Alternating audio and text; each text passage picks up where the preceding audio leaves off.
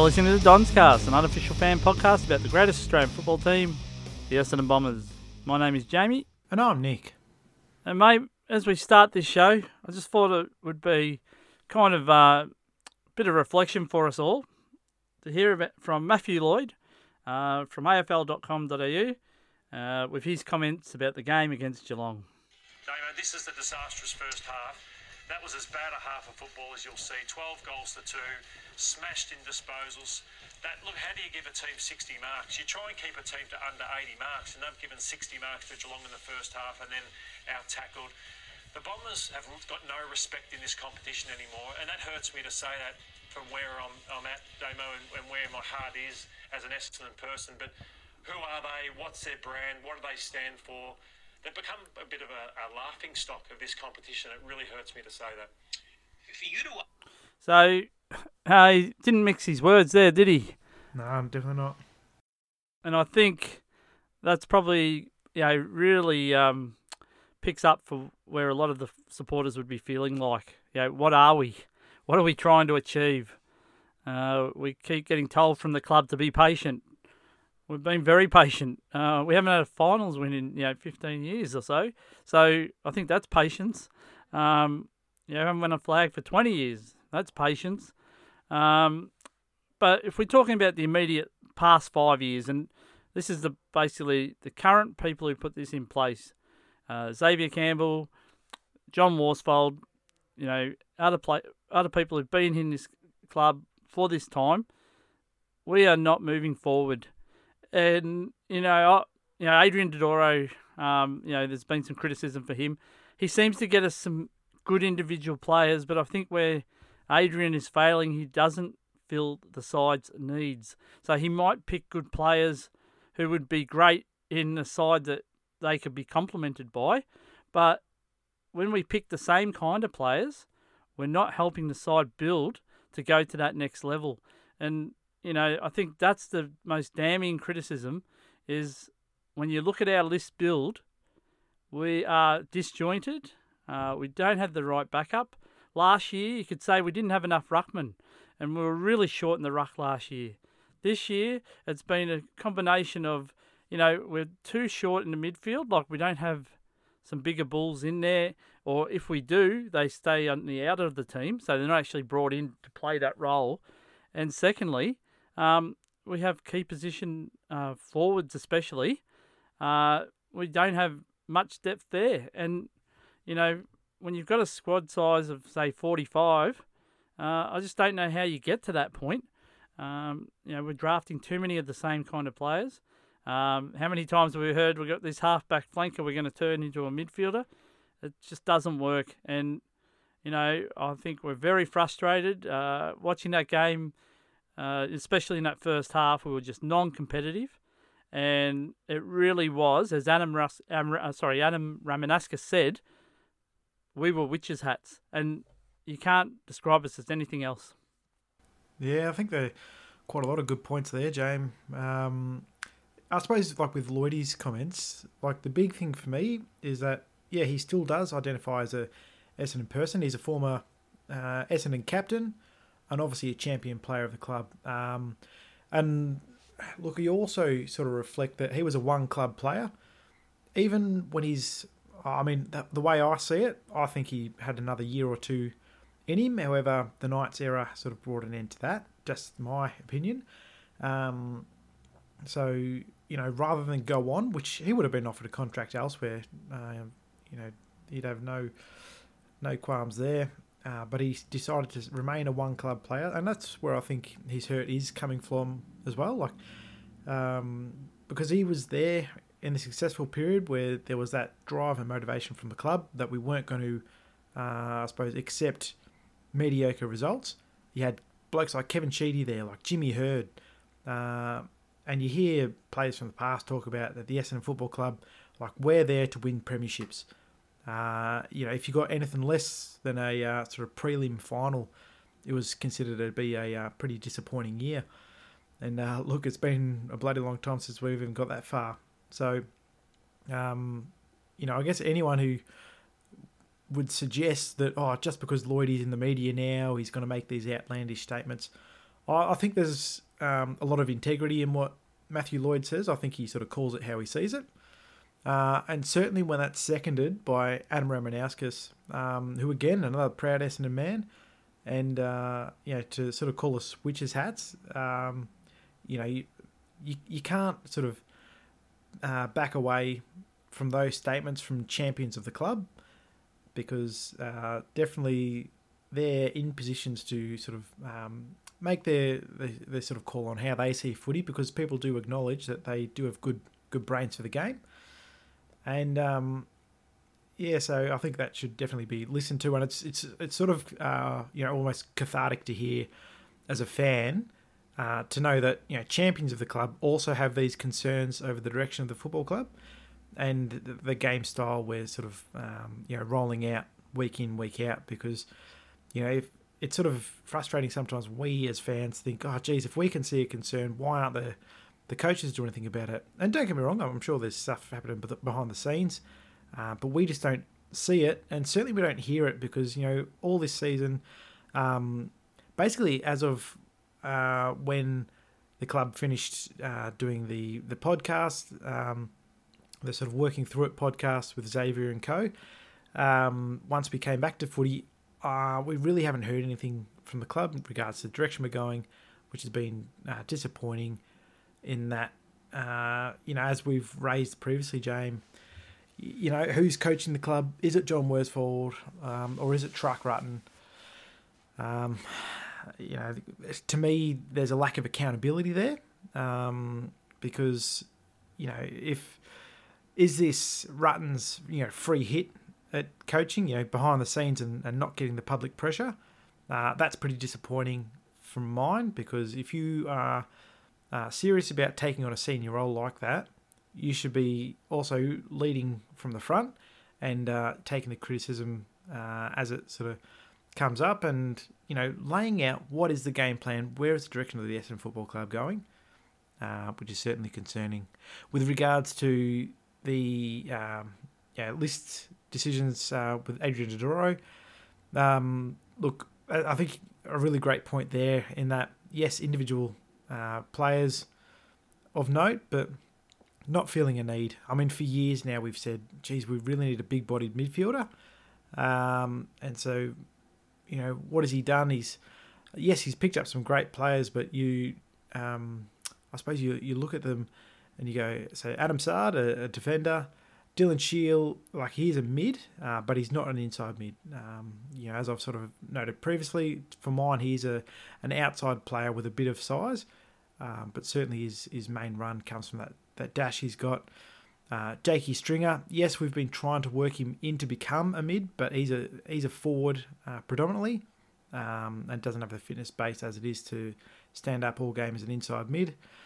Um, and uh, you know, then you, I suppose, you know, Devon Smith. Um, yes, he's a good in and under player, uh, classy user of the ball, but not a inside mid. So even the selections we've gone through there, um, yes, good players, uh, but where was the actual, uh, I suppose, overall list need in terms of the uh, the tall forwards you mentioned, James?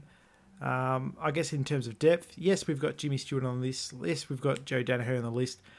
Um, but, you know, we didn't have them up until, what, sort of July uh, in this season uh, and August, August rather, in Daniher's case.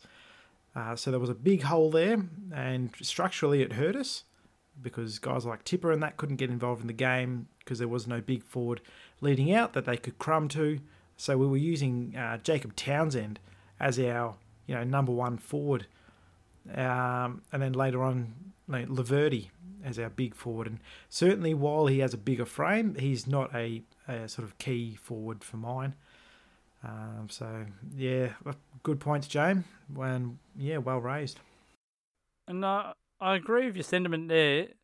It's deafening how silent the club has been, and you know, not once has Xavier Campbell addressed any of this, and um, I'm not sure what the strategy is behind that. But in a season where people have been asked to pay money, not getting any true value from their membership other than the, you know, maybe the um, the pleasure of knowing you're helping the club forward, um, which is how I feel about when I donated my membership.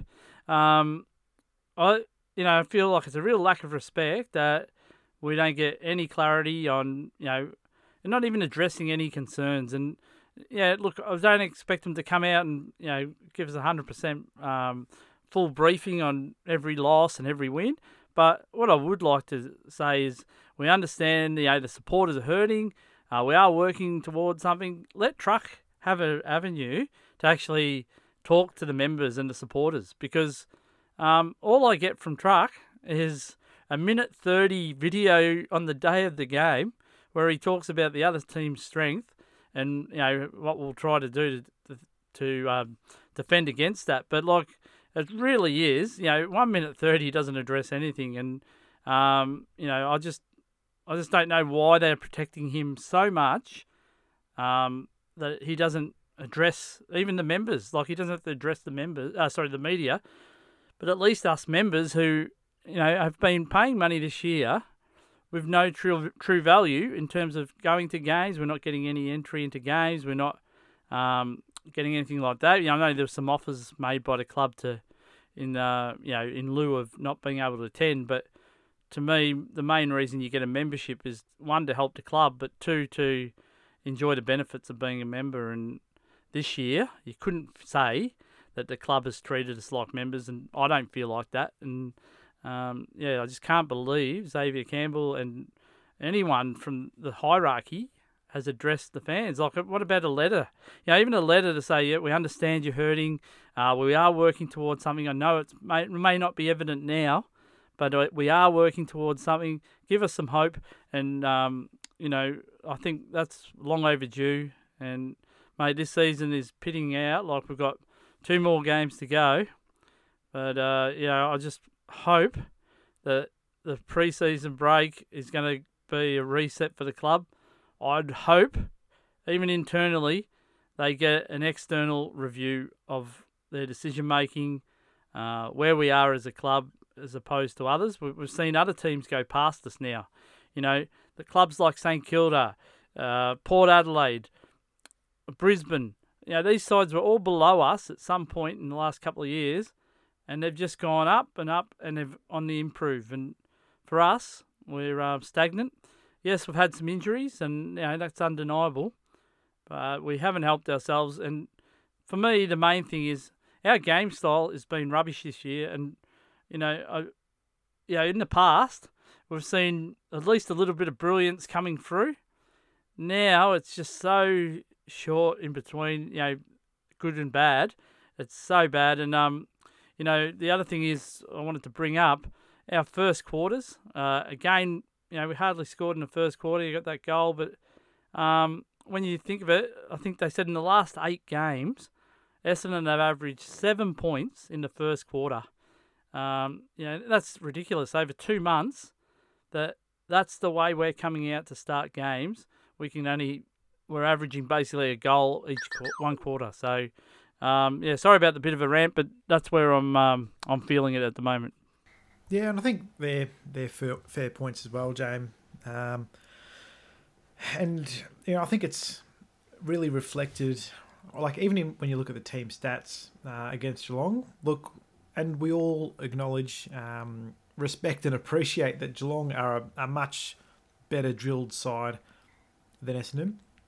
Um, but look, you look at the disposal count, uh, they killed us. So uh, 323 to the Cats to our 253. Um, you know, inside 50s, they got 45 to our 30. Uh, their disposal efficiency all around the ground was 76%, and ours was 65.6. Um, and certainly, when they're getting more disposals and they're more efficient with it, it's it's going to cut you up.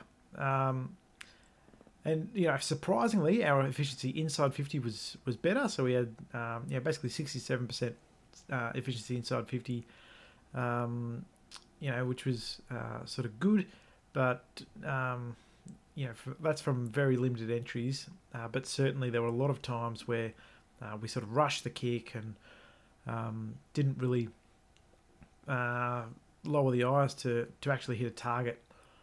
Um, you know, going through you know, further in the stats. Yeah, pretty similar. Uh, I suppose we won the hitouts. Uh, was Sammy Draper leading the charge there? I thought he was uh, really good on the night. Um, but they won the clearances, so 31 to our 22. Um, I thought their their midfield was able to get ascendancy and certainly make better use of the footy. Uh, they had more contested positions, so 120 to our 107. Uncontested positions, they smashed us. Uh, 202 to our 143. So that's uh, like 60 extra possessions over the course of the quarters, um, which, you know, again, it, if they've got it 60 more times and they're using it better than us, uh, it's going to cut us up. Uh, but marks 102 for the match, and that's noting their average is about 80. Uh, and as Matty Lloyd uh, said during his uh, little rant, you know, you, you try to keep sides to under 80 marks, but you know they got over 100, so the pressure just wasn't there. Uh, well, we got 54 marks, and that's that's basically double uh, what they've got on us. Uh, contested marks, yeah, they got 15 to our 10. So not a huge disparity, but still, you know, they they're able to take those those marks um, around the ground. Uh, but yeah, then you look at yeah, obviously they beat us by uh, yeah 11 goals in the end. Um, interestingly, even though they killed us in clearances, like clearances and disposals, they actually had more tackles than us, so they had 51. Uh, yes, we got 49, so we sort of tried to even it up a bit, but um, I just feel like, you know, we didn't really come to this game, uh, you know, to play in a, a sort of professional fashion, uh, which would allow us to even compete consistently throughout all quarters of all four quarters of the match. Yeah, no, it's not good enough. And uh, I listened to Tim Watson as well this morning, and he was he went really hard at Woosha. Basically, said the last five years, uh, John's had five years to get this club at least competitive. Um, you know, he doesn't feel like he's achieved that, and uh, he he was expecting a lot more from the Worsfold era. Um, he uh, left out any talk of Rutten during that conversation, so he kind of uh, excused Rutten at all. But, uh, so he didn't bring him into it. So uh, it was more about what John Worsfold achieved in his five years. So uh, Tim Watson has seemed a bit like a godfather at Essendon, and um, yeah, if, he's making those criticisms, you know, uh, with you know him, uh, Lloydie, and Ramanauskas all today voicing concerns I would hope the club will address something with its members, and I and I implore them to do that because you know we're hurting. You know we've been watching this for the best part of the last well, two months at least has been our worst uh, period of football I can remember for a long time.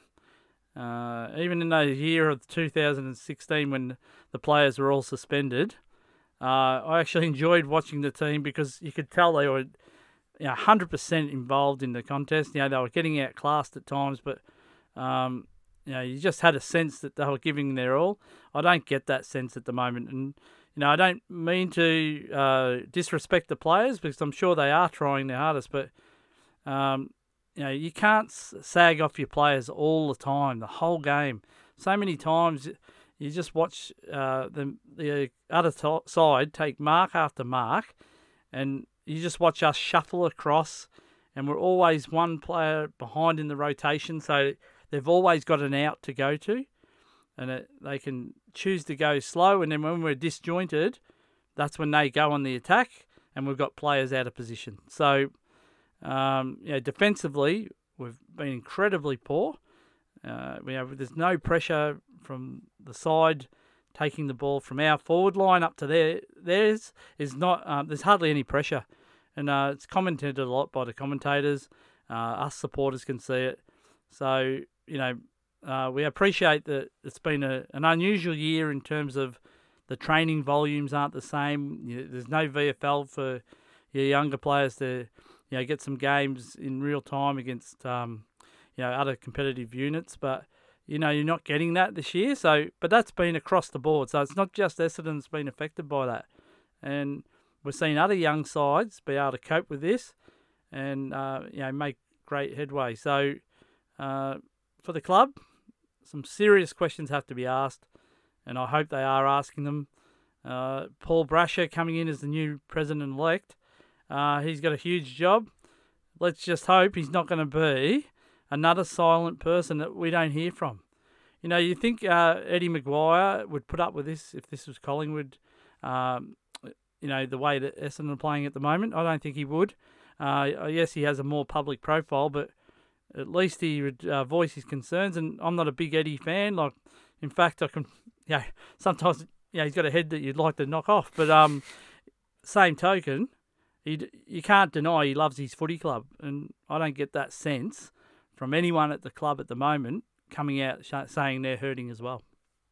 No, absolutely right, mate. Um, it's uh, yeah, a bit disappointing, but let's let's hope the uh, the club wakes up and starts to actually listen to the member base, because um, yeah, certainly a lot of unhappy fans out there, um, and it was good to see. You know, even guys like Rohan Connolly, he's, he's just had enough, mate. Um, really calling out the sort of insipid performance um, that we've that we've seen, and um, yeah, really questioning the culture of the club. Um, and look, while uh, people might think that it's uh, I don't know um, a bit rich to have a go at players, um, you know, when you look at that halftime huddle and we were ten goals down and they're all having a good old giggle and a laugh, uh, and some people go, "Oh, geez, can't they enjoy their footy?" Well, I guess it's all about messaging when you're in a professional environment, um, because you know we we look to them. They're our our side. They're the ones that represent us. Um, and certainly, I didn't feel well represented when you know they're having a good old giggle when we're ten goals down and we've been played uh, really putrid football.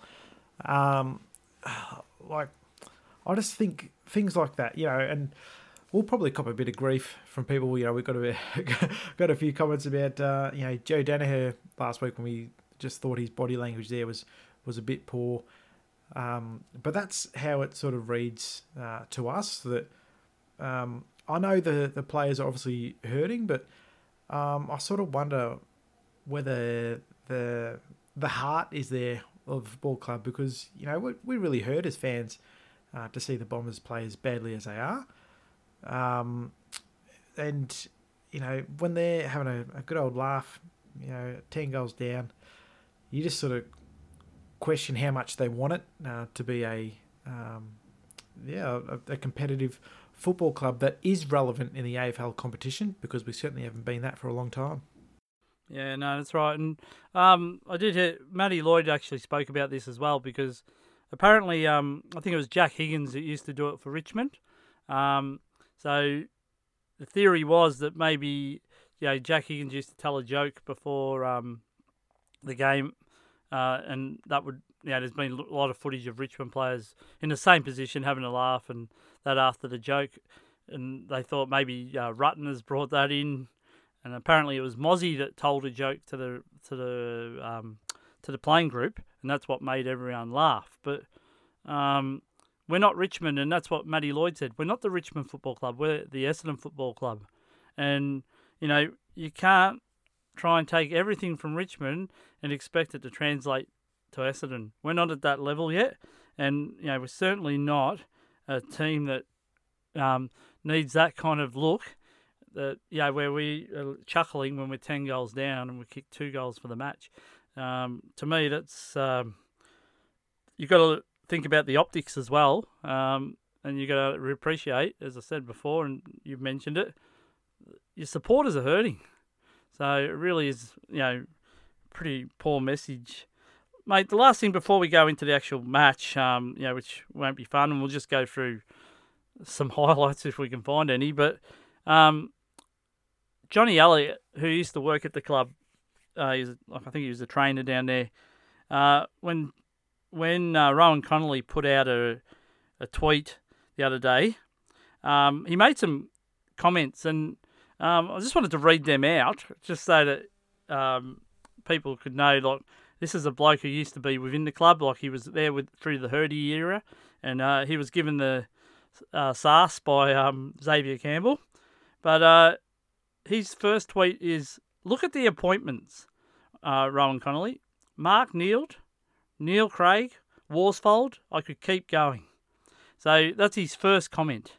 So he's basically knocking, you know, some of the players, uh, sorry, some of the coaches that we've brought into the club. Uh, and then he said, I don't want to be the guy who said, told you so. A lot thought I was just a disgruntled employee. I was just upset because I got the ass, but I only spoke what I truly believed. Um, change has to happen, not people saving their ass to keep their jobs. It's not the Essendon we loved, it's a shambles. So that's a really strong statement.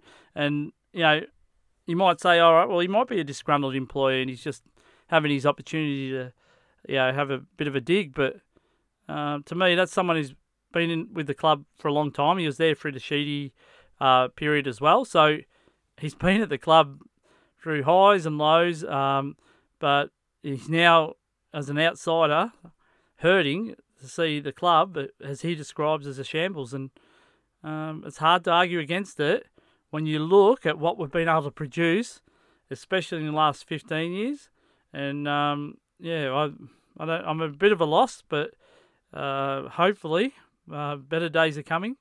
And that's the only thing we can live on is that hope. Uh, we've been sold hope by the club for so long. Um, you know, we've stayed loyal. You know, you saw the memberships, uh, obviously not this year, but memberships previously had gone up even through all the saga uh, the fans and the supporters and the members all stuck together.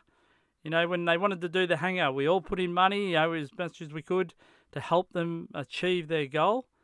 Uh, you'd love the club to remember, you know, a lot of us are just rank and file people who've got jobs, our families, and, you know, we want something from the club too. And, you know, we don't want money, we don't want anything other than effort, and, you know, we want a club that stands for something and I think those days are, are you know been long past, and I just hope uh, with Worsfold leaving, you know, I, I, I feel bad in a way bagging him so much because you know, let's face it, it wouldn't have been too many people who wanted that job of taking over a club that lost you know ten or eleven or twelve of their best players basically.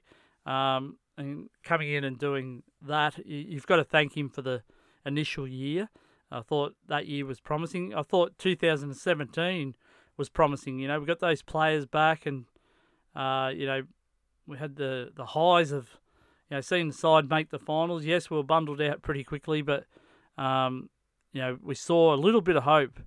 Then we you know went backtrack in 2018, missed the finals again.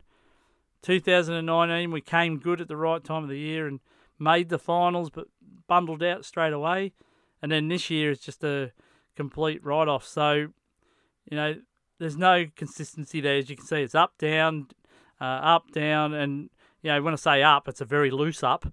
It's up above eight, but that's it. And then we don't make any other improvement. And you know, our best players, uh, you know, are aging. You know, like some of our players, you know, they're getting a year older. You know, when we picked up Stringer and um, Saady, you know, they were 25, 20, you know, 24 and 25. You know, now they're getting up to 27 and um, 26. And then you've got, you know, Hurley and Hooker, you know, they're going to be 31 and 32. Um, so you don't want to miss your opportunity.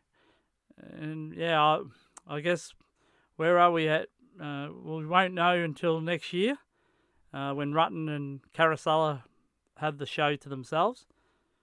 But uh, I would imagine some hard questions are going to be asked in between then. Well, you'd hope so. Um, but really, the the thing that has to change is that um, culture of, like, realistically, like accepting mediocrity. Um, and I think the the point you made regarding John Worsfold is uh, is right, James. Because while I guess he's supposed to be a bit of a whipping boy for us Essendon fans, um, he's sort of he's led the team uh, you know the last five years and we haven't seen a lot of success, it's very easy to just point the finger at the coach. However, uh, the Essendon Football Club as a ho- as a whole has allowed that to happen. Um, so, you know, whether it was coaches um, like John Worsfold's on-day coaching uh, tactics or their lack of, um, that's been allowed to continue under the current leadership. Um, the like really, if I'm honest, the the poor development of our list as a whole, uh, that's been allowed to happen by the Essendon leadership. So I I tend to agree with the sentiment that I don't think any any blame can be laid wholly and solely at John Worsfold. I think uh, definitely those first two years with the club, we can't thank him enough. Like the way we were able to carry on and um, you know get the sort of the top up players and uh, you know have a like like I, I agree that 2016 season was just it was a joy to watch because while we were getting pumped week in week out, the players were just having a crack. Um, know, 2017, you know, we got our uh, our 12 players back, uh, and to reintegrate those guys to the side was fantastic. Um, it sort of helped, um, you know, not heal all wounds, but uh, certainly bring those guys back into a space uh, that was a positive environment. Um, but then since then, you, you couldn't say it's been, um, you know, anything anything great. Uh, certainly, there's there was a, a lack in um, our ability to, to back up performances week in, week out. We've been uh, a very mediocre side uh, since that time. So, um, yeah, the, the big thing that needs to change for me is accountability and, and leadership, um, you know, and driving standards, really, because um, we just seem to be accepting these performances and, you know, even previously when uh, you know, Xavier Campbell commented that, you know, our, our performance wasn't good enough. You know, the player said, "Oh no, you got to apologise for that. We feel really bad," um, and we we bent over to that basically, and that's what's really disappointing because certainly under the Sheedy era, if you weren't performing, you were out of the side. There was no no questions, no caring about your feelings because we're the Essendon Football Club. We're here to win premierships, uh, so, and that's certainly not the sentiment we're getting at this stage. Yeah, all right. So let's start a bit of a review of the game. Um, we're 30 minutes in, mate. But um, yeah, yeah, I think we needed to do that because that's how we're feeling. And, you know, we might cop some criticism, you know, you've been too down or too negative. I'm sorry, we've, we've actually had a gutful of where we're at. Um, and, you know, it's just, you can't keep getting uh, these results and not you know, you don't become immune to it. Oh well, I don't. I just every time it it cuts me to see us play this way, and um, you know, you know, if I could just put up with it, um, you know, you know, I might put the rose-coloured glasses on and say, oh yeah, but next year will be great. But um, no, you know, my time, you know, we're living now, um, and you know, I'm going to call it how I see it, um, and you know, I guess that's what we should do as fans, and um, that's how you get people to be held to account. And all right, we might be members, we might not have that power, but surely in numbers and support, uh, and and these voices like Lloydie and Watson and Ramanauskas, there's got to be some pressure building at the club, and let's hope it drives us to better better days. Um, the mate, the the team arrived apparently an hour late. They were delayed on a bus, so uh, Worsfold's come out and said that that wasn't a contributing factor to the performance. So, um, to me, uh, we'll take his word on that one. Uh, the game started, and surprisingly, we got the ball forward first, and uh, ended in uh, Tippa's hands. He took a mark, and then he um, attempted to handball down to, uh, sorry, across to Irving Mosquito, and uh, it was just a, a, bit of a poor execution handball, so it didn't reach the target. Uh, and we scrambled to get a behind from that effort. But um, I just want to quickly say I, have been on Tipper, uh, sorry, I've been on Twitter today, and um, Anthony McDonald Tipungwuti came out and he said, um, you know, he was really sorry, and um, he he made this statement. He said, um, "You all think I'm arrogant." Um, you know, I certainly wasn't. I was trying to get a, pl- young player into the game. Uh, we're coached that way to try and get people involved. I felt really bad for Tippa because, um, you know, he was obviously copped some criticism from that. I think Dermot Brereton came out and called him arrogant and um, smart ass footy, I think it was the term. Um, but to me, um, uh, yeah, if Anthony McDonald Tipungwuti he's been one of the great highlights of the last five years. So I certainly wouldn't like his confidence bashed. And um, you know, we're not here to hang out players for making uh, one mistake. And Tippa's got a lot of credits in the bank. And yeah, I, you know, not that he would listen to this, but if uh, anyone could translate to him, like the fans love you, Tipper, and um, yeah, you shouldn't hold any uh, belief that the fans feel you're arrogant. I just don't believe there would be Essendon fans feeling like that. It was a mistake. He should have gone back and he should have kicked the goal. Um, you know, who knows what that does to the player's psyche if you get that first goal. Um, you know, I think that's been the criticism of Tippa this year is that sometimes he's uh, looked to give it off a bit too much when he's such a great kick. Uh, but I certainly wouldn't want him feeling bad by that assessment, if you know what I mean. So, um, yeah, so Tippa, heads up and uh, keep going, mate. We we love watching you play. Yeah, absolutely. Uh, and as you say, it was a a poor decision, um, but you know, certainly takes a lot more than one poor decision to uh, to lose a game of footy as bad as we did. So, um, look, I thought in terms of highlights, um, you know, there was a really good tackle in our forward line by Townsend. So we sort of uh, talked about a couple of weeks ago. There was no one in our forward line really laying those tackles, so it was good to see Townsend laying that. Uh, forced the ball to spill, which was collected by Tippa, uh, and then he kicked it to Hooker. So it was a good pass to him, but unfortunately Hooker missed. So. And so when you uh, when you miss your opportunities early, uh, and certainly Geelong were on song and they made us pay uh, because you know we were wasteful with the ball all over the ground, uh, whereas Geelong were marking and kicking everything. Um, Hawkins was a really big threat down there, so he'd kicked two goals early. Blicavs and Rohan had one each, and then Dahlhaus kicked one, and you know, all of a sudden they were five goals up with less than 10 minutes off the clock. And that went to six goals after Dangerfield kicked one. Um, but unfortunately, we, we just continued to waste it down our end. You know, Stewart had a set shot and he absolutely shanked it and went out on the full. Uh, and then he had an opportunity to kick it into our forward line from just outside 50 and he kicked it over Tippa's head. Um, but you know, in saying that, I was really happy with him in that he, he followed up his efforts and he didn't uh, drop his head uh, because not long after he had another opportunity and uh, he kicked the goal. So I thought that was that was good work from Stewart. You know, after a couple of disappointing efforts uh, to keep his head up and uh, go back and slot the goal, I think uh, know that was a that was a good effort. Yeah. So quarter time, we're about five goals down after getting that last one, and you just felt, all right, maybe the players can settle from here. Um, you know, maybe that quarter time break would be a good time for them to, you know, maybe go in with a little bit more confidence with Stewart kicking that goal.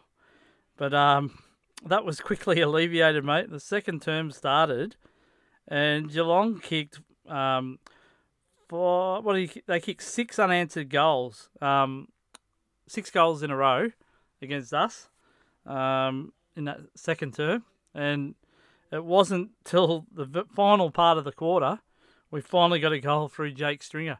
So again, we we got our first goal late in the first quarter, and we got our second goal late in the second term. So uh, and to allow Geelong to kick twelve goals uh, was really um, really poor, especially in a shortened game.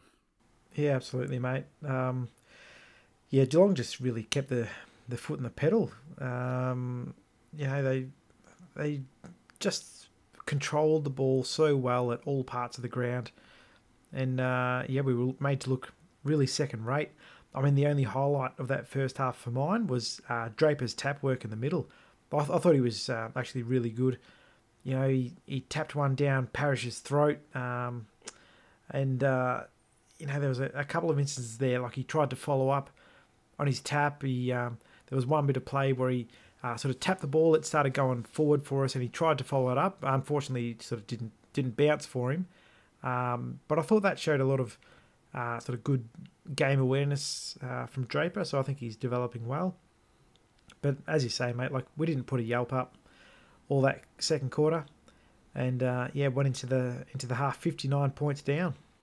Yeah, uh, and then as mentioned, um, after the halftime break, we saw the players have that huddle where they uh, appeared to have a bit of a, a laugh and a joke, and um, yeah, I think that didn't sit well with many people. Um, and then uh, the second, sorry, the third term started, and uh, fortunately Hawkins missed a shot at goal, which was his first miss, because um, he was kicking everything early. Uh, then uh, obviously Draper had that opportunity where he just threw it onto the boot and um, just missed.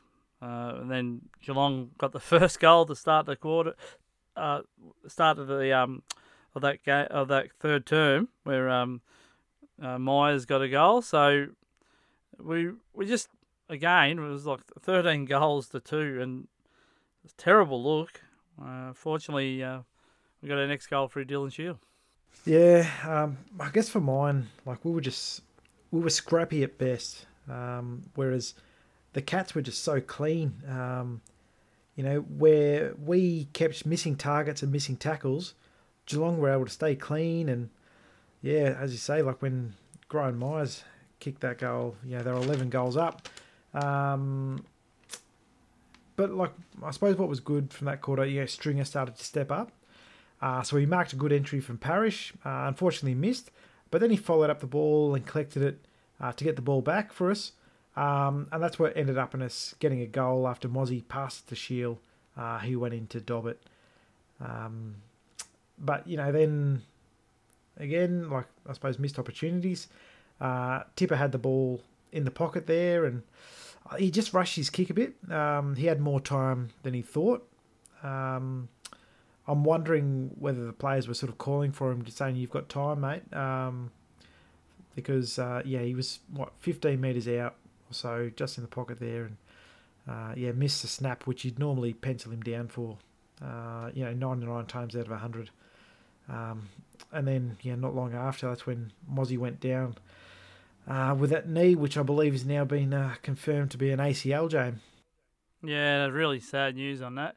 Um, basically puts him out of the 2021 season. Uh, you know, the, uh, Dan Richardson's come out and said they'll have the traditional 12 month um, rehab on that. So you think 12 months uh, takes you right through to September next year. So yeah, that's really sad for Mozzie. Um, I'm sure the club will stick by him, and uh, we'll see if he can, um, you know, overcome that injury in 2022. But um, yeah, sad to see a young player, a young exciting player, go down.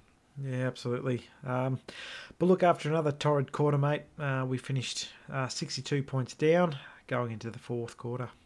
Uh, the only positive I could find from that, um, Geelong were, you know, had that you know, 11 goal lead, and there was still like eight, eight or nine minutes left in the um, third term, and we somehow um, actually won the last eight minutes of that quarter. So, um, you know, we kind of uh, either Geelong took the cue off, the, you know, cue out of the rack, or um, or put the cue in the rack. Sorry, the right statement. But um, yeah, they either did that, or you know, we started to ramp up our pressure around the ball, and it, you know, it certainly saw us getting our hands on the ball a bit more.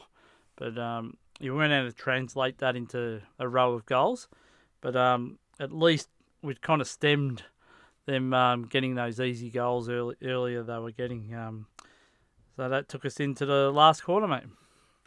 Yeah, and look, we saw Langford get that mark early, uh, and you know he's maybe about twenty five meters out on a bit of an angle. Uh, you know he's he's been pretty reliable with his goal kicking, but unfortunately missed that one. Um, but then, fortunately, you know, there was a nice entry inside 50, which was taken by Redman, uh, who went back and kicked the goal. So I thought that was good for uh, for Redders to kick one.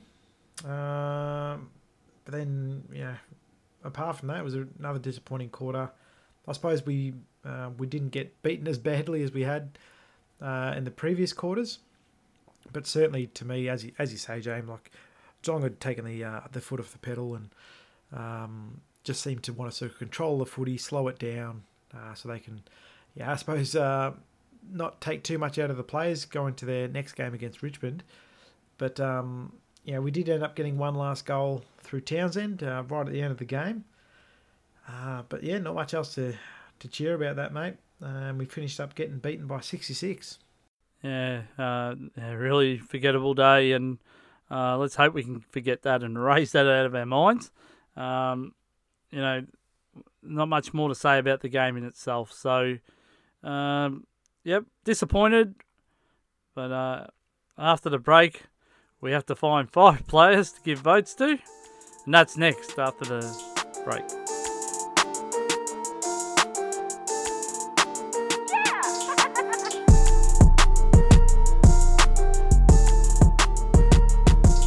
You're listening to Don's Cast, and we now give our votes for the Doncast medal. Uh, mate, it was hard to find these votes, but who did you go for? Yeah, mate. Uh, I've gone one vote for Ridley. I thought you know defence was really up against it all night, and uh, yeah, certainly you know Geelong were were given best use of the ball, but I thought he, he kept trying all night. Um, had the 14 disposals in the end. Only took the two marks, interestingly, so uh, not the not his best game, but he did follow up efforts. So he had three tackles, uh, even had a clearance uh, to his name, which is a fair effort from him. Um, and with the uh, 14 disposals all up, so I thought a uh, know, reasonable game from Ridley, and certainly reasonable was a lot more than uh, we got out of some players. Um, for two votes, I went Kyle Langford. I thought, um, you know, he, got dispose, uh, 16 disposals in the end, but took five marks, so he's actually really using his, uh, his sort of bigger frame um, and marking power a bit more around the ground. Uh, had the four tackles, which is good to see. Um, had two goal assists, which was really good, um, as well as had a couple of shots on goal himself. Look, he didn't kick them, so he had the two points to his name. Uh, but I thought he played, uh, you know, an all right game uh, for him. Uh, three votes I went for Draper. I thought he contested really well in the ruck all night. So he he had the uh, sort of 26 hit outs and uh, was really uh, playing well in there. Uh, but the bit I liked about him most was, yeah, he was, uh, you know, his follow up work. So he had nine disposals in the end, but eight of those were kicks, which is good. So he tried to get it forward for us in a game that we had limited forward entries.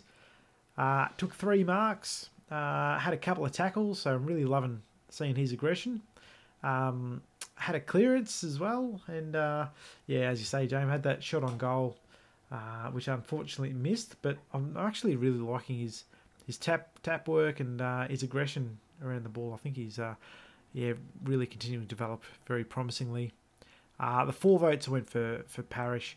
I just thought he's again he's his work in the middle there is really good. Um, you know, not as, as, prolific as he has been in previous games, uh, but I thought from his 16 disposals, uh, he had four tackles and four clearances, which is uh, which big on the night where. Uh, again, Geelong had the upper hand, uh, but I thought he had a solid game for us. Uh, but the five votes had to go for Zach Merrett. 24 disposals in the end, which is their sort of main ball winner, which is uh, yeah, I guess pretty scary to see. Uh, yeah, four marks, made a tackle, uh, but had 347 meters gained, uh, which is certainly uh, one of the most of the of the club on the day. Uh, but six clearances to go along with that, so um, yeah, really, really good there. Um, yeah, some of his disposal coming out of the centre there wasn't as clean as you'd like, but um, you know, really with the way we're structuring forward, and um, yeah, to me, it seemed like the the forwards were sort of you know going to that same part of the ground, uh, which is never going to give you best opportunity. Uh, but I think you know Merrett's continue to to show why he's a leader around the club. He, he does seem like the type who, uh, you know, really um, sort of digs deep to try and find that bit extra look, it didn't didn't sort of uh, work for us on the night, but um, I thought his his game was pretty good. How about yourself, mate? Did you read it?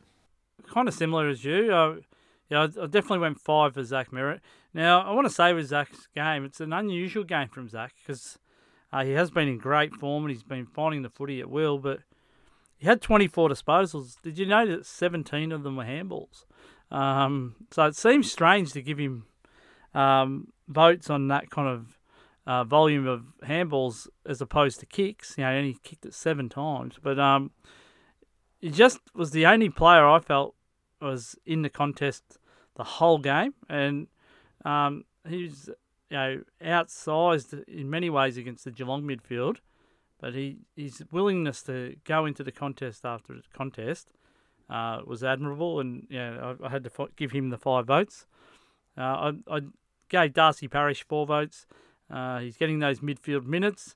He's starting to win some clearances. Um, you know, he's a player that we've got a lot of hope can take. Uh, you know, a lot of um, you know lessons out of this year, and hopefully he's building to become you know permanent fixture in that midfield because you know every every week you just see him collect the ball very assuredly. Um, you know he does it very well, and um, you almost guaranteed he's going to pick up the ball pretty cleanly. Uh, I gave Draper three votes as well. Uh, I thought it was the only area in the game where we beat Geelong was in that ruck area. I thought his uh, work was you know very promising and you know it shows we've got a real player there. Um, and you know, our midfielders are going to get the benefit of him you know getting better and better. But um, yeah, he he was pretty good on the day. I gave two votes to Matt Guelfi. Uh, I thought he was really, uh, you know, you had to admire the way that he took on the game. Uh, now he's not the cleanest player that you'll ever see in terms of his disposal, um, but you couldn't say he's not committed to helping the club. And um, yeah, I thought he had one of his better games this year, and you know, I think it's the first time he's got in our votes. So um, yeah, I, I thought he was very good. Um, you know, in a in a weakened side, and yeah, I gave one vote to Kyle Langford as well. I thought he was another player that you know, kept working through the contest. Um, you know, he took some marks and you know probably would have been bumped up the votes if he had have converted those set shots. Um, we would have loved to have seen him kick at least one of those, but uh, yeah, Kyle Langford, uh, he's been another ray of hope this year. He's with his improvement. So um, yeah, well done to him. And uh, yeah, mate, I guess that leaves us. Uh, what's the total at the moment? Uh, sounds like Zach Merrett is catching up.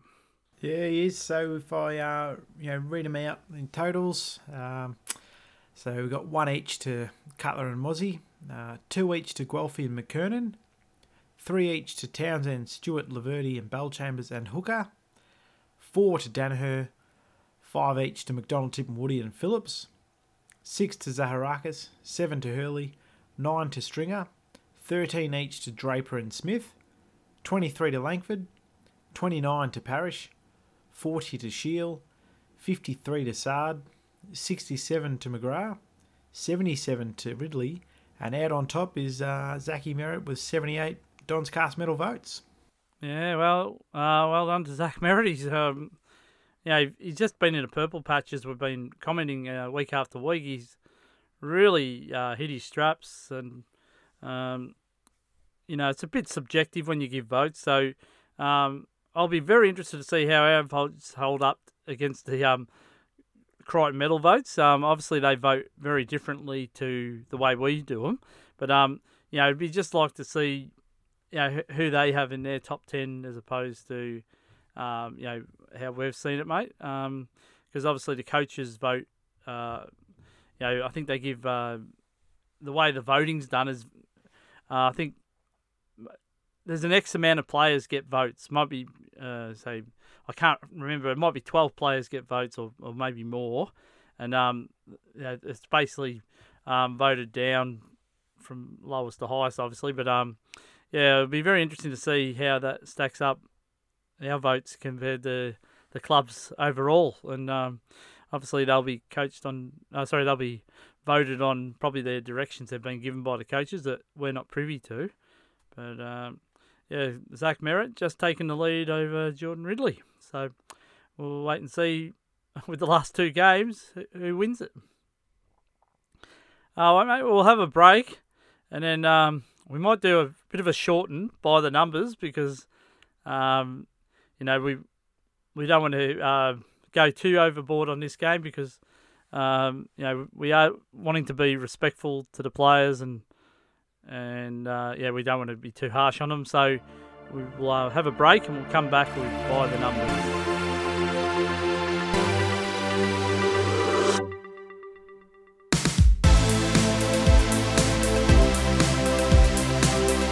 You're listening to the Donscast, and as we come back, we've got our by the numbers segment.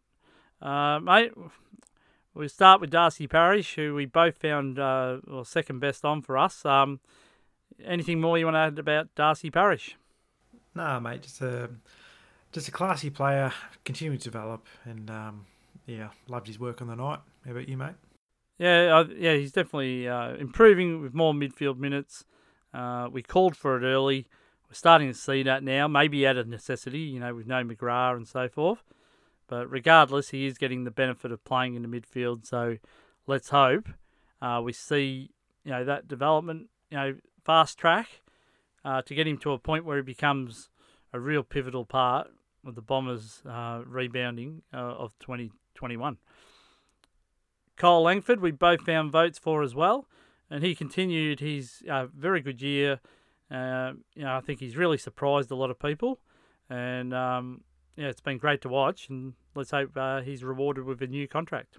Yeah, absolutely, mate. He's been really solid for us, and another solid game today. He's uh, game the last night rather.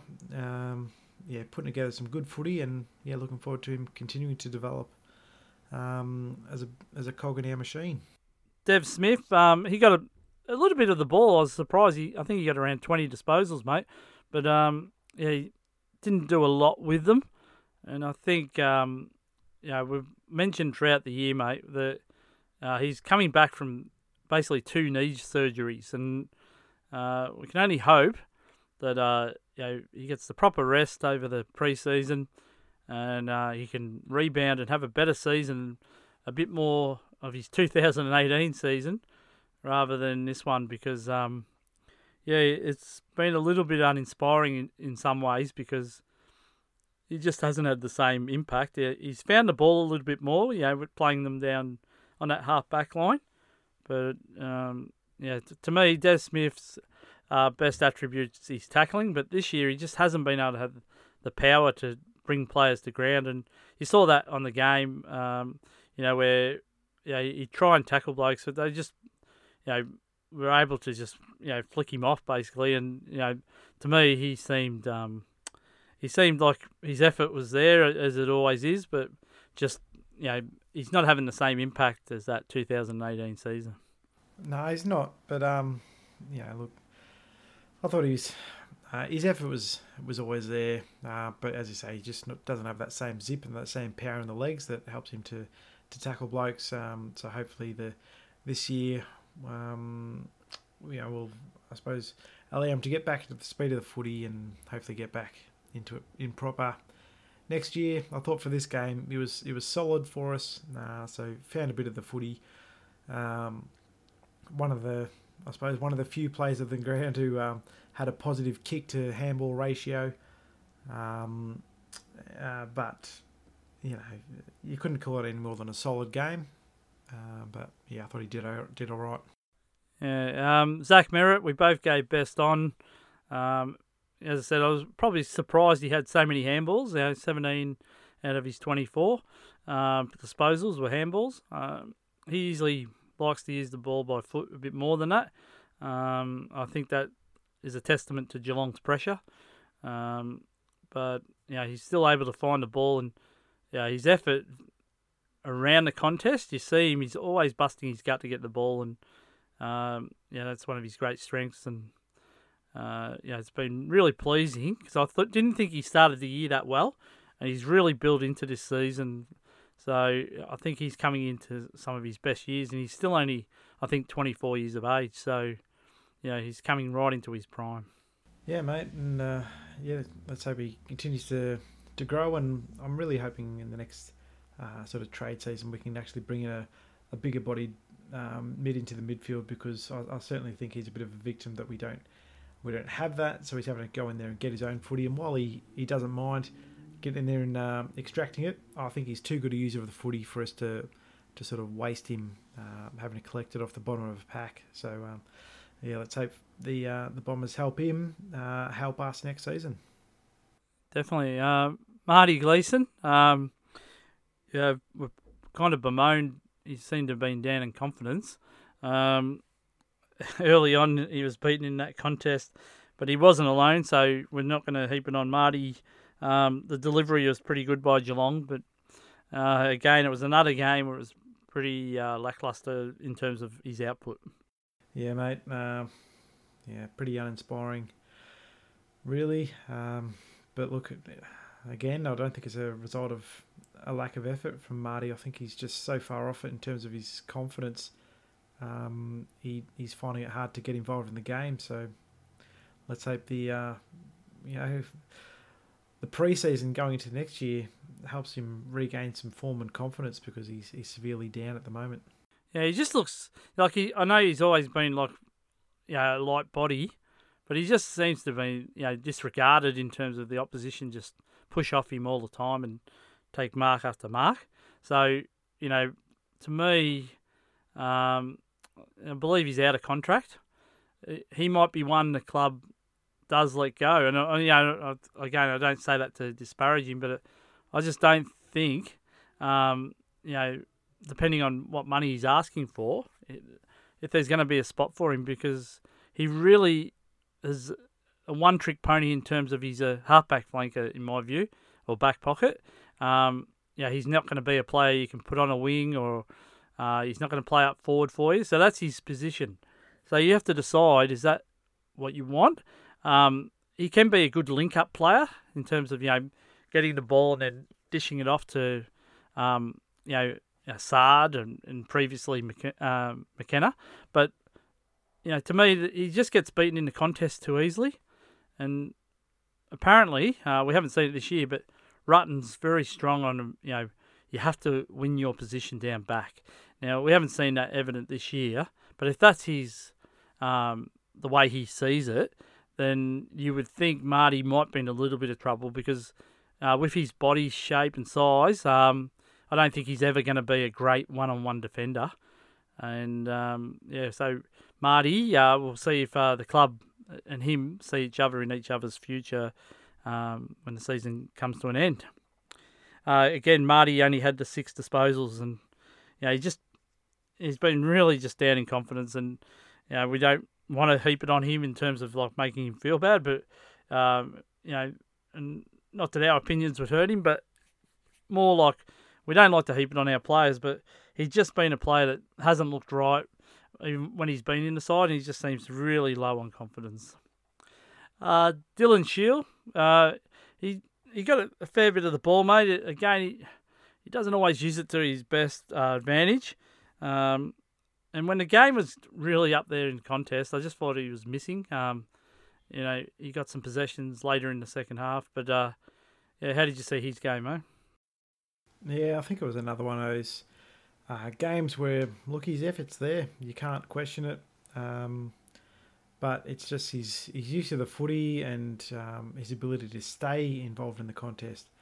Um, yeah, it's a bit down. So 20 disposals in the end, two marks, uh, three clearances, and uh, yep, two shots on goal. So we got got one and missed the other. Uh, so I guess that's a a positive, but um, certainly didn't have much of an impact um, in the in the game as a whole. Yeah, I really hope we see the best of Dylan Shiel. We haven't seen it yet. Uh, this is year two of the Dylan Shiel, um, you know, acquirement basically for the Bombers. Um, again, like you said with Zach Merrett, I think he would really benefit if we can get that big body midfielder. Um, so the club's really got to work hard to, to get one. I don't know, you know, I guess the most, or the best target I can imagine and it, it would be very hard, and I, I can't see Port agreeing to it, would be to get an Ollie Wines to the Bombers, um, even if it was at the expense of a, you know, Fantasia and Francis even, despite, you know, despite I don't want to lose either of those players, but I mean, if it was going to get us an Ollie Wines, um, you know, you, you would have to consider that. But uh, yeah, to me, we're crying out for that, and uh, what I said before about the Adrian Dodoro is that he brings in players that are, very good players, Um, but they need to be complemented by the right players, and we don't have those players to complement. So um, let's hope we can find that big body midfielder. And interestingly, mate, just on a side note, we've got Mitch Hibberd there. He is a big body, um, and we've never used him to try him even in the midfield to give him a consistent run to see how he went in there, um, playing that role. And uh, maybe that's an assessment the club's made and thought he's not up to that role. But um, yeah, it certainly seems to be a glaring problem the club has, not having that big bodied midfield to assist our, our undersized midfield at the moment. Yeah, absolutely, and that's and that's a, the crazy thing. You you do bring in a, a big bodied mid. He's a mature age player, um, and you haven't tried him out in that position, so you think it's sort of a wasted opportunity um, there because you know if you're going to have a bloke like that, play him in the role you've actually recruited him for to see if he is any good at that role. Um, that's how you make an informed assessment. Um, so it looks like they've just made an early call there potentially, um, but yeah, I guess we'll we'll find out at the end of the season, mate. That's right. Uh, Jordan Ridley considered, um, you know, he had a, a, pretty good game. Like, you know, in terms of when I say pretty good, uh, I want to put it as opposed to his bomber teammates. He uh, he's tried so hard, but know, he was just monstered by Dangerfield, like in terms of his body shape and size, and he just couldn't, um, you know, get his body across to spoil as he has been uh, so good at this year. Uh, and the Geelong forward line, you just notice their body sizes are, are much bigger than uh, our defenders, and um, yeah, I think Rids will learn a lot from that game. Um, again, he probably needed a little bit more support. Um, you know, especially in that first half, and when we weren't getting the ball down much, it seemed a late call to get Hooker to go back there, um, and you know, put a bit of pressure on our back line. But um, yeah, the back line's always going to look bad when the midfield aren't manning up on their opponents and they've got easy run. So yeah, Ridley got plenty of the ball. I think I want to say plenty. He got 14 possessions, but um, yeah, just wasn't able to take those aerial marks that he's been taking, and um, yeah, how did you, how did you see him, mate? I saw you squeezed him in for a vote. Yeah, I thought he was he was solid again on the night. I mean, did as well as um, could be expected, you know, because Geelong were delivering it quite well into their forward fifty, and uh, that's because their midfield were were standing up and um, actually spreading uh, quite well and had plenty of options all around the ground. So when they entered, they had a number of options going forward and could sort of pick and choose who they went for, which makes it your life very difficult as a defender. So I thought, um, you know, Ridley stood up as, as well as he could. James Stewart, uh, it was hard to get the ball, um, especially playing in the Essendon forward line. Um, he, he did get a goal. Um, he missed a couple of opportunities, uh, took a couple of marks, but um, yeah, he he plays that second ruck role at the moment. Um, and I don't know about you, mate. I don't feel much confidence when he's in there, but um, I guess that's not his primary role. But yeah, I, I think it's good to see him out there. He doesn't seem to be labouring. Like it doesn't seem like that injury that he had uh, previous, you know, is causing him any concern. You know, in that groin injury. Um, so it looks like he's recovered. Hopefully Daniher's the same. Um, but uh, yeah, it's I can't judge him too harshly or even fairly because the ball wasn't down in our forward line that often, and um, yeah, obviously he's able to get a goal. Um, when you only kick five, you know, you've kicked twenty percent of our goals. So well done, James. Yeah, that's a pretty damning stat in itself. Um, so yeah, look, the eleven disposals, uh, three marks, uh, two tackles, and uh, a few hitouts there with one clearance as well. So I think you know, as much as he can when you're not getting the ball down in the forward line. I think he did try to get involved in the game. Um, but obviously, as you say, it's hard to get involved in the game when you're not getting the footy. So it's, um, yeah, I suppose an, an, average game from Stewart. But um, yeah, I, I, think that's more a reflection of um, the control Geelong had uh, around the ground. Uh, Michael Hurley really struggled on the day. Um, you know, uh, obviously, even, and they mention it in the commentary, even as big as uh, the bear is, he was, you know, basically just manhandled by Hawkins. You know, Hawkins' strength you know was clearly evident, and uh, the club actually tried him up forward a little bit in the second half, and um, yeah, he just wasn't able to get his hands on the ball. I think he only had the seven disposals, and you know, without being injured, I can't remember a time where uh, Hurls has only got seven possessions in any game. Yeah, I think you know we noted last week that uh, he had that shoulder he was carrying, uh, and potentially that still seemed to to hamper him. But I mean, really, Tom Hawkins just took control of him. Uh, that was one of the concerns we had going into the match. Like while Hurley's a very solid defender, um, he and he's a strong unit really, but against Tom Hawkins, uh, you know, he, he just you know looked uh, you know, worlds apart. Tom Hawkins is so strong, just pushed him out of the way uh, really easily, and uh, you know was able to take full advantage early, kicked a few goals.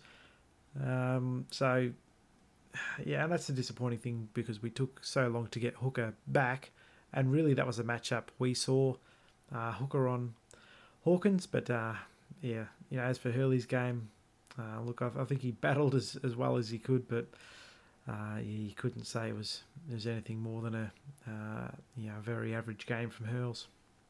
Yeah, I just think with Hurls that if he is going to have surgery, get it done now.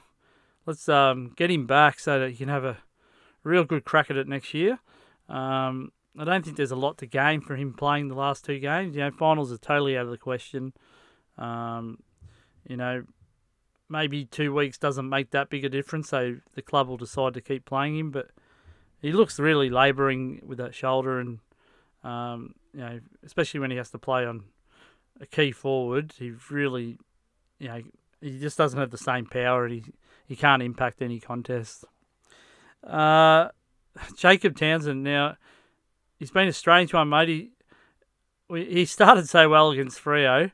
Um, I thought, well, we've got a player here, but one of the his weaknesses is that he just can't find the ball, and I appreciate we don't get the ball into our forward line that often, but this has been we've had a really good sample size now of Jacob, and I can't recall a game where he's had more than ten disposals, uh, and uh, probably his best trade is his really lunging tackles that he uh, that he does, and he really hits them hard, but you know he's not able to get them very often during the game.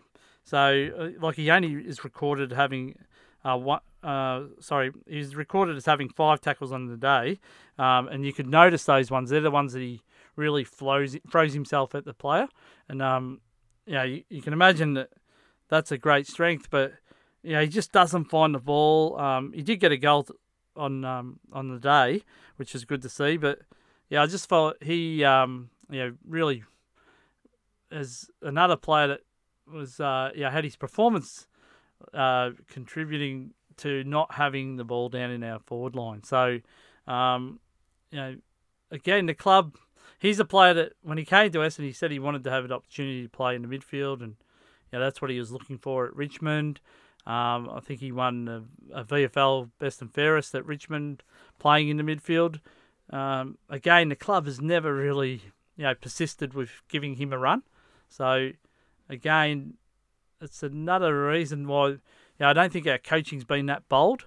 Uh, you know, I, I, understand it's hard to find midfield minutes for everyone, and we saw Parish was struggling early to get find those minutes. But uh, when you've got a, a, need for a bigger body player in there, uh, I just feel like nothing ventured, nothing gained, and uh, we've never used Townsend in that role. So again, the club must have made an assessment he's not going to help. But um, yeah, I just felt he didn't really impact the contest, uh, despite his efforts with five tackles. No, he didn't, mate. And yeah, unless you're um, able to get and collect the footy, um, I mean, having the willingness to tackle is good, uh, but if you're unable to follow up in any other area, it's um, yeah, you're not you're not being a like you're not able to be a solid contributor. Um, so I, I personally see it was a pretty average game from him. The skipper, Dyson Heppell, uh, he really struggled on the day. Uh, eight disposals only. Uh, you know, three kicks and five handballs. Uh, he looks very slow, mate, at the moment, and you know we understand he's coming back from injury, but um, yeah, he yeah he's not getting younger, and uh, let's hope that you know, full preseason will freshen him up. But he's he does look a mile off it at the moment. Yeah, he does, mate. No, but you know, obviously, there's no huge worries with Heppell. He'll get back into the speed of the game, but um, yeah, certainly down on um, what he's capable of. Only the eight disposals in the end. Uh, had a shot on goal, but missed. Um, you know, only made the one tackle uh, and had two clearances. But um, yeah, really, he was unsighted for large periods of the game. Uh, so let's hope, uh, you know, he can get fit um, over the course of the pre-season going into next year because uh, we'll certainly need uh, someone of his calibre. Yeah, it's a bit worrying. He's had two seasons in a row that have been affected by injury. Um, and, you know, he was in his prime, if you know what I mean. Like he was 27, 28. And, um, you know, it'll be sad to see him go downhill quickly. Um, so let's hope, you know, he's had a really significant injury this year. Let's hope he can get that right and, um, you know, start again next year. Next player is uh, Mozzie, and you know, Paul Mozzie uh, did his knee. It's been confirmed it's an ACL. Uh, you know, the six disposals. You know, he got that point early after the uh, errant Tippa handball. Uh, you know, his effort was there. You know, he's not recorded as laying a tackle, but I did see him attempting to, to do that. Um, you know, really sad news. He's going to miss next year. But uh, how did you see him, mate? Yeah, I mean, like he always tries hard. Mozzie uh, does try to get involved in the play, but he's I suppose uh, his read of it uh, at AFL level um, hasn't um, sort of been there yet. But I mean, that's a, a development thing. Uh, so I had no concerns with Mozzie in terms of that. He'd pick up the speed of the game. We've shown a number of occasions where he's been able to pick it up so cleanly. So they're those skills you just can't teach anyone. And um, you know he's he's obviously got a lot of speed. He's an electric player. Um, so while you know in this game he wasn't able to provide much in terms of output, uh, the signs were there that he moved well. Uh, but and then as you say, like just super disappointing uh, for him to to cop that injury. I hope you recover well, Mozzie, um, and that you know look we'll let him recover uh, fully uh, over the course of next season. Uh, to get back into the bomber lineup in 2022 because there's definitely a player there. Yeah, definitely. Um, Jakey Stringer, probably his best game on since his return. Um, and having said that, wasn't a standout by any stretch, but he seemed to have a little bit more go in his legs. Um, you know, he's you know hasn't come back the same player. You know that performance against Collingwood before the injury was uh, fantastic. He was in you know really good form. He provided a lot of tackles, kicked truly on the night, and was such a really good um, player coming through. And to lose him was a real big setback for the Bombers, and uh, he just hasn't been able to come back in the same strength um, or condition, which is understandable. But um, yeah, let's hope Jakey can um, get, again benefit from a full preseason. I think he needs it, and uh, you know, uh, let's see if he can uh, come back better next year. Yeah, I mean, for mine, mate, um, I didn't really uh, show a lot. Uh, certainly, his, his leading patterns uh, didn't appear to be there. Yes, there was that bit in the third quarter where he was able to move a bit more freely, but apart from that, he's uh, he's certainly not got the same fitness he did at the start of the season when he was positively flying. Uh, I believe was the, were the words. Um, because yeah, like one big thing we had at the start of the year was when he was able to go into the midfield. Um, he did have that bigger body, and he was able to sort of break away with with contest work there, um, which he, he, obviously doesn't have the fitness uh, to do now, and doesn't seem to have that same power in his legs. Uh, so he's another player. I'm hoping for a big pre-season uh, coming up from him going into 2021. Uh, but as for for this game, yeah, look, he you know he got that goal, had another shot, but missed unfortunately. Um, but apart from that, for mine, he didn't didn't show that much else. Uh, so yeah, fairly uh, yeah average game from him. Yeah, uh, Cale Hooker, um, yeah, he missed that early shot at goal, uh, and then in the second half was called upon to go back and try and provide a contest on Tom Hawkins. Um, in some ways, he, he did his job because uh, Hawkins kicked most of his goals in the first term. Uh, sorry, in the first you know, half. Sorry.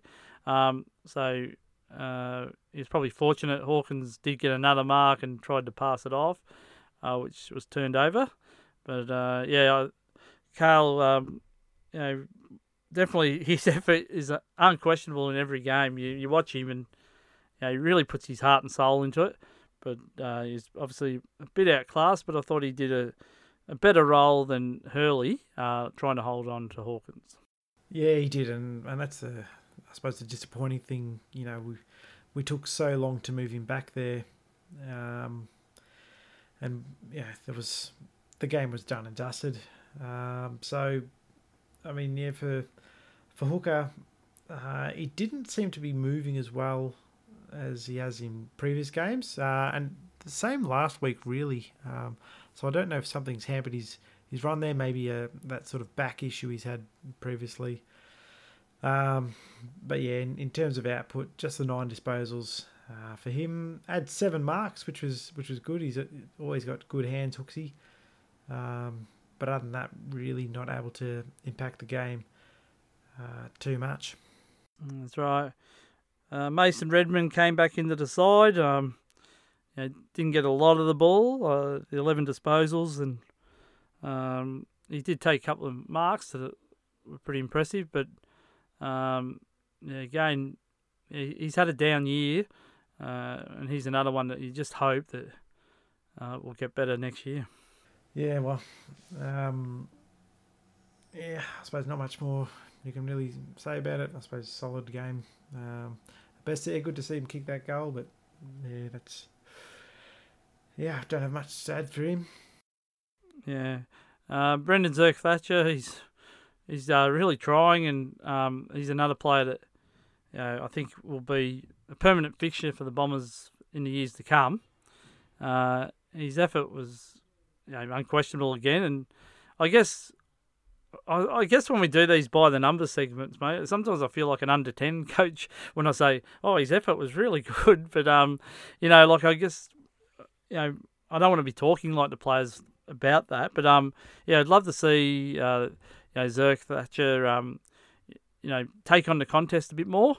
Um, I saw he, he pushed forward in the first half and um, take a mark, and he actually had his first shot at goal. Uh, obviously, he missed, but um, you know, it was good to see that he you know had a bit of a trundle down and uh, got possession of the footy and had a shot at goal. Yeah, um, I think you're right, mate. There's there's a lot to see in Zerk-Thatcher. There's definitely a player there.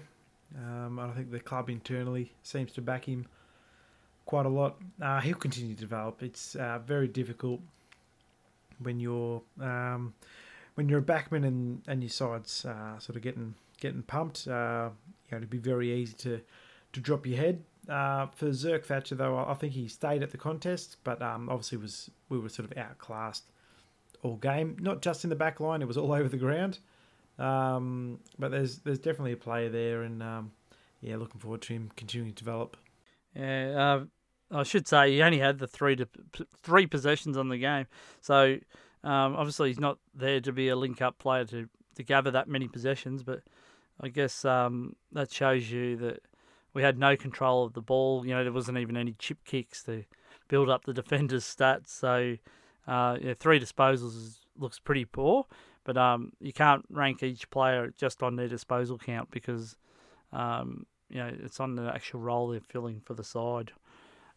Uh, Matt Guelfi, I thought had he's one of his better games for us in um, this year at least. And you know, you know he, he took a couple of good marks, and you know he's always at the contest and won the ball in tight. So um, you know, again, he's a good utility player, uh, McWelfie. You know, I'm not sure if he's best 22 if we had our best, you know, all players to pick from. But when he's in the side, you know what you're going to get, and that's effort. Yeah, absolutely, mate. Um, in terms of those those marks you were talking about, like there was one he took down back, uh, which was yeah really really good. I mean, I think it was Hawkins uh, might have been uh, coming up to the footy, but Guelfi got in the way there and took the grab and then got it um, sort of coming out of their their fifty going forward for us. Uh, so a good bit of play there, and he throws his body at everything. Um, as you say, efforts is is number one. um, you know attribute, uh, you'll get it everywhere. I think uh, he's one of those players that can play like a lot of roles on the ground, whether it's um, you know sort of back pocket, wing, even a forward pocket. Um, you know, I think he can play all those roles uh, to a reasonable level, and um, that that does really help you in terms of that utility. Because if someone goes down, whether it's injury or whatever, he can step up and, and sort of fill a role for you. Um, so look on the night, you know, he got 13 disposals in the end. Uh, yeah, had three tackles, which is good. Uh, had a clearance even uh, added to his name. Um, but you know, as you say, James, his his game isn't read on the on the stat sheet.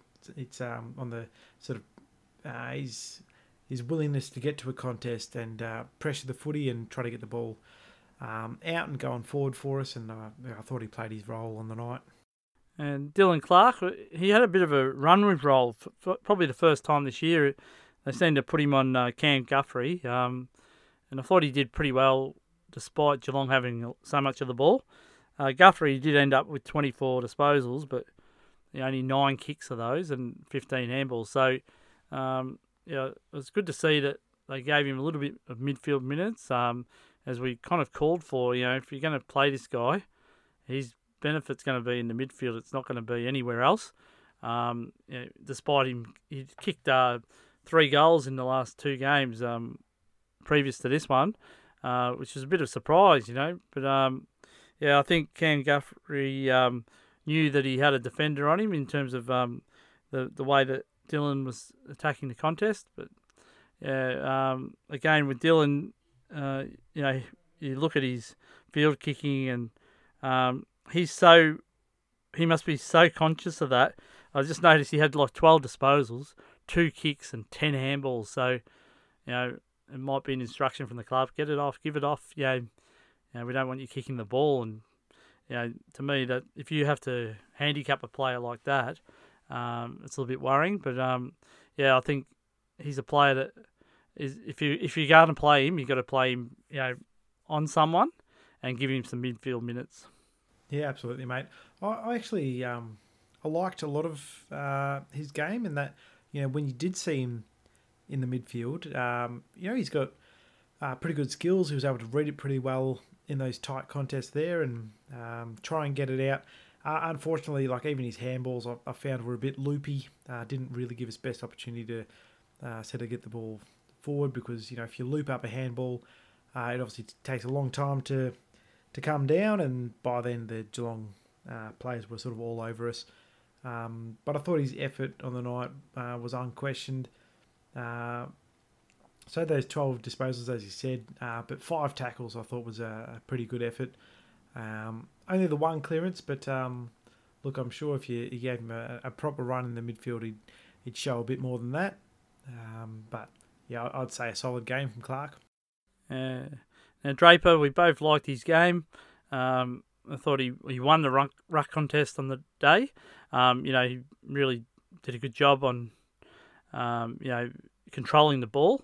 Uh, got first delivery to Darcy Parish on a number of occasions. They seem to link up very well. Um, so yeah, there's a player there. I think he's going to be, you know, a ruckman of the future. Um, for you know, for the whole competition, I think the competition's going to see him as one of the premier rucks in the years to come.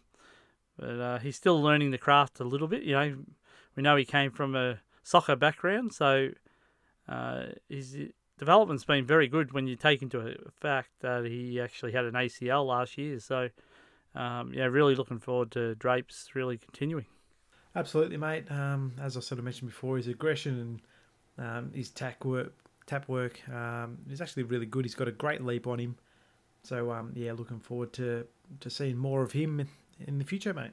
Uh, a player that always kind of is a bit, um, you know, it's a bit hard to assess in some ways. Is that Will Snelling? He's held his spot pretty much the whole year, um, and he he must get the ball in tight because you don't notice him a lot in the games, but uh, he always racks up, you know, his 12 to 15 disposals and he's able to get 12 on the day.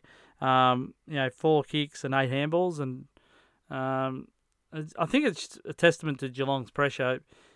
So many of our players outnumbered by their handball stats rather than their kicks. And you know, we know the club is looking to play like a handball game, but to me, um, yeah, Will Snelling, I don't always see the benefits of him being in the side. You know, considering he's uh, undersized, but uh, again, he's another effort-based player who is always there to, you know, try and you know impact the contest. But how did you see him, mate? Yeah, like again, the, the effort was there, but um, you know, really, obviously twelve disposals. Um, you know, with with eight handballs um, in a game where we did over handball again and sort of overcomplicate things and didn't make best use of the footy. Um, his real strength for mine is his kicking ability, and uh, he certainly wasn't able to uh, to use that because uh, Geelong just just clogged us up when we had the footy, and um, yeah, we sort of had to try to share it out by handballs. Um, and yeah, look, he has been known as a, a bit of a uh, a terrier, so you know, applying a lot of tackling pressure. Only the two tackles on the night, uh, and the one clearance. One goal assist though, so uh, you know that's a silver lining. But um, yeah, pretty average game for mine. Yeah. Um, Adam Saad, uh, he's another player that you know what you're going to get with Saady. He'll try his hardest. So probably this year, you know, when talking generally, uh, he's played a totally different role to his previous two years at Bombers. Um, you know, he's usually got about yeah hundred odd bounces for the year by now, and he's really low. I think it's under twenty, mate. So that's a massive change to the way uh, he's being used. Um, yes, the opposition put a lot of time into him because they know he generates a lot of our attack, and he's probably hurting not having another running mid, uh, sorry, running halfback flanker like he does with uh, Connor McKenna when he's up in the side. But um, yeah, on the day, uh, you know, he's another player that just fell short, just couldn't hold his tackles. But um, yeah, he, despite having five of those, he um, yeah, just didn't seem to impact the contest like he we know he can. Yeah, I think you're right. But um, as we sort of mentioned before, Geelong were just structuring up so well. I mean, one thing Saad is really known for as well is a bit of a lockdown defender. Uh, but with uh, the Cats able to um, structure up so well and really pick and choose who they want to deliver the ball to. Uh, it made your job very difficult as a defender.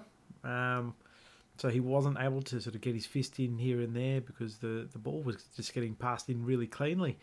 So, um, yeah, only 11, 11 disposals. Uh, eight of those were, were kicks. Um, so he had 234 metres gained of those. Uh, as you say, the, the five tackles. Um, but I, I reckon he really is missing having Connor McKenna off the other uh, half back slash wing there. Uh, we really miss that that run. Uh, they both can generate because while you can lock one up, uh, you can't lock them both up, and um, you know if you um, lock down on one, the other one will get out. So that's uh, yeah, I guess to our detriment there, and um, I guess we all sort of noted uh, Connor McKenna wasn't even named as an emergency for this match, and he's not named on the injury list, so it sounds like he may be on the way out of Bomberland, um, which is a shame. But yeah, as as for Saady, you know, he, you can't question his effort. Um, so yeah, let's let's hope the boys uh, sort of get around him these last couple of games, and um, yeah, uh, yeah, we'll continue to go into 2021 hoping for a fitter list. Yeah, uh, yeah. It's sad news about Connor McKenna. It does sound like uh, decision's been made. Um, you know, again, nothing official from the club. Um, you know, surprised that you know if he's not injured, why he isn't in the side. Uh, but it, maybe the club said, well, if you're not playing for us next year, we'd rather develop our players that are going to be here. Maybe they've made that hard stance, but yeah, it's a bit uh, perplexing uh, to see that um, kind of you know not named in the injury list or in the side, so or even as emergency. So uh, sounds like a bit of a fallout there. Uh, AMT again, um, know, it wasn't his day. He did try, um, you know, took that early mark, and we've talked about the um, decision to handball. Uh, he's a player that we love to watch. Uh, you know, and at full flight, he's you know, exhilarating to watch. But uh, it's been a tough game for him, and I think he's another player that's going to love coming back to Melbourne and, and maybe having some normality next year if we can get back to the footy. Yeah, absolutely, mate. Um, so not a huge game from from Tippa. Uh, got into ten disposals, had a couple of tackles, had three marks um, and two shots at goal. Unfortunately, missed them both. Um, but you know, um, for uh, those limited opportunities we had had up forward, and um, I mean for mine, a still a pretty dysfunctional forward line. Um, know, I, I, think he had an average game, but uh, yeah, he'll he'll get better. I've got no worries about Tippa. Yeah, well, that's it, mate. Um, we got through them. So, um, yeah, we'll have a, another break and we'll come back with, uh, I guess, what we feel like should be the next side to play the Port, which is uh, top of the ladder side now. So, uh, let's hope we're uh, playing a bit better than um, last week or yesterday. So, we'll have a break and we'll come back with our match predictions.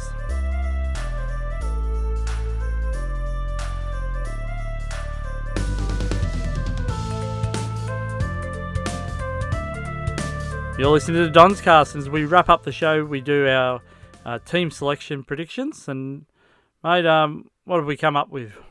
Well, I reckon out of the side, uh, obviously Mozzie with that injury, um, but also uh, I think Marty Gleeson uh, has to come out for a spell.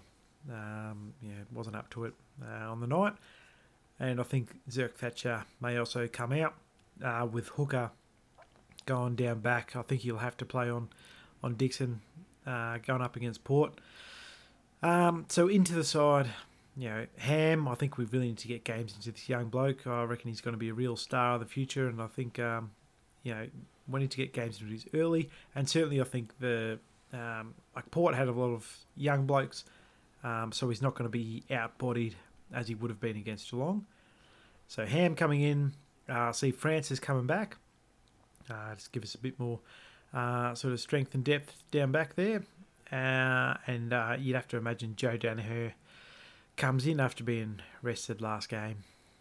Yeah, it'd be great to see Joe back, and um, I just hope we can be more competitive. And you know, after the criticism the club's got this week, it'll be interesting the response. Yeah, it will, mate, and we have to uh, come out positively and um, really attacked the footy in the contest um, because it certainly wasn't there last game. No, right. Well, mate, we thought this would be a very tough um, uh, episode to do. Uh, I'm glad we've done it, um, you know, to get it over and done with. Uh, we do like to think of the club more positively than we maybe projected early, but um, you got to understand we get frustrated uh, just like most people do, and um, we can't just put rose-colored glasses on all the time and say, "Oh, the sun will come out tomorrow," but because sometimes it sometimes doesn't, and um, yeah, we just have to own what we are at the moment. Um, we don't have to be happy about that, and that's the thing about it is that you know if we were just content being mediocre, um, you know, it doesn't say much about us as fans as well. So we've got to ask the club to get better and put an expectation from our point of view as members, we want to see the club stand for something again. And um, yeah, let's hope the club starts communicating with us a little bit more. I think that's the biggest criticism I have of the club at the moment is that there's just no communication. Um, you can't send me a video each week, uh, one minute and 30 seconds about the side we're about to play. Um, you know, you can't roll out John Worsfold after a game and say, oh yeah, well we're going to be better and you know it will get better quickly and so forth. You know, we haven't seen that, John. You've been there five years and we still haven't seen it. So um, yeah, frustration does build, uh, but let's hope uh, we can finish off the season a little bit more positively, and we don't fizzle out uh, like we have been playing in the last, you know, probably last two months. Yeah, absolutely, mate. Let's uh, let's hope for better things to come. Um, interestingly, I just had a squiz at my Twitter feed, mate, and uh, looks like Xavier Campbell's come out and uh, had a chat on might have been RSN. Um, so I'll have a listen to that later, see what he had to say, because uh, I haven't heard much from him lately. So uh, hopefully that'll be an interesting listen. Uh, but yeah, I think you're right. We just need to show more communication and direction as a club as to where we're going. Because right now, uh, we just seem a bit lost. Yeah, well, that's been long after, overdue. Haven't heard Xavier for a long time. Um, it'll be interesting to see what he comes out with. Uh, hopefully, um, you know, he's not going to give us the same spiel that we get from a Worsfold. I'll just hang in there. You know, better days are coming and so forth. Uh, we really need him to, um, you know, drive standards at the club.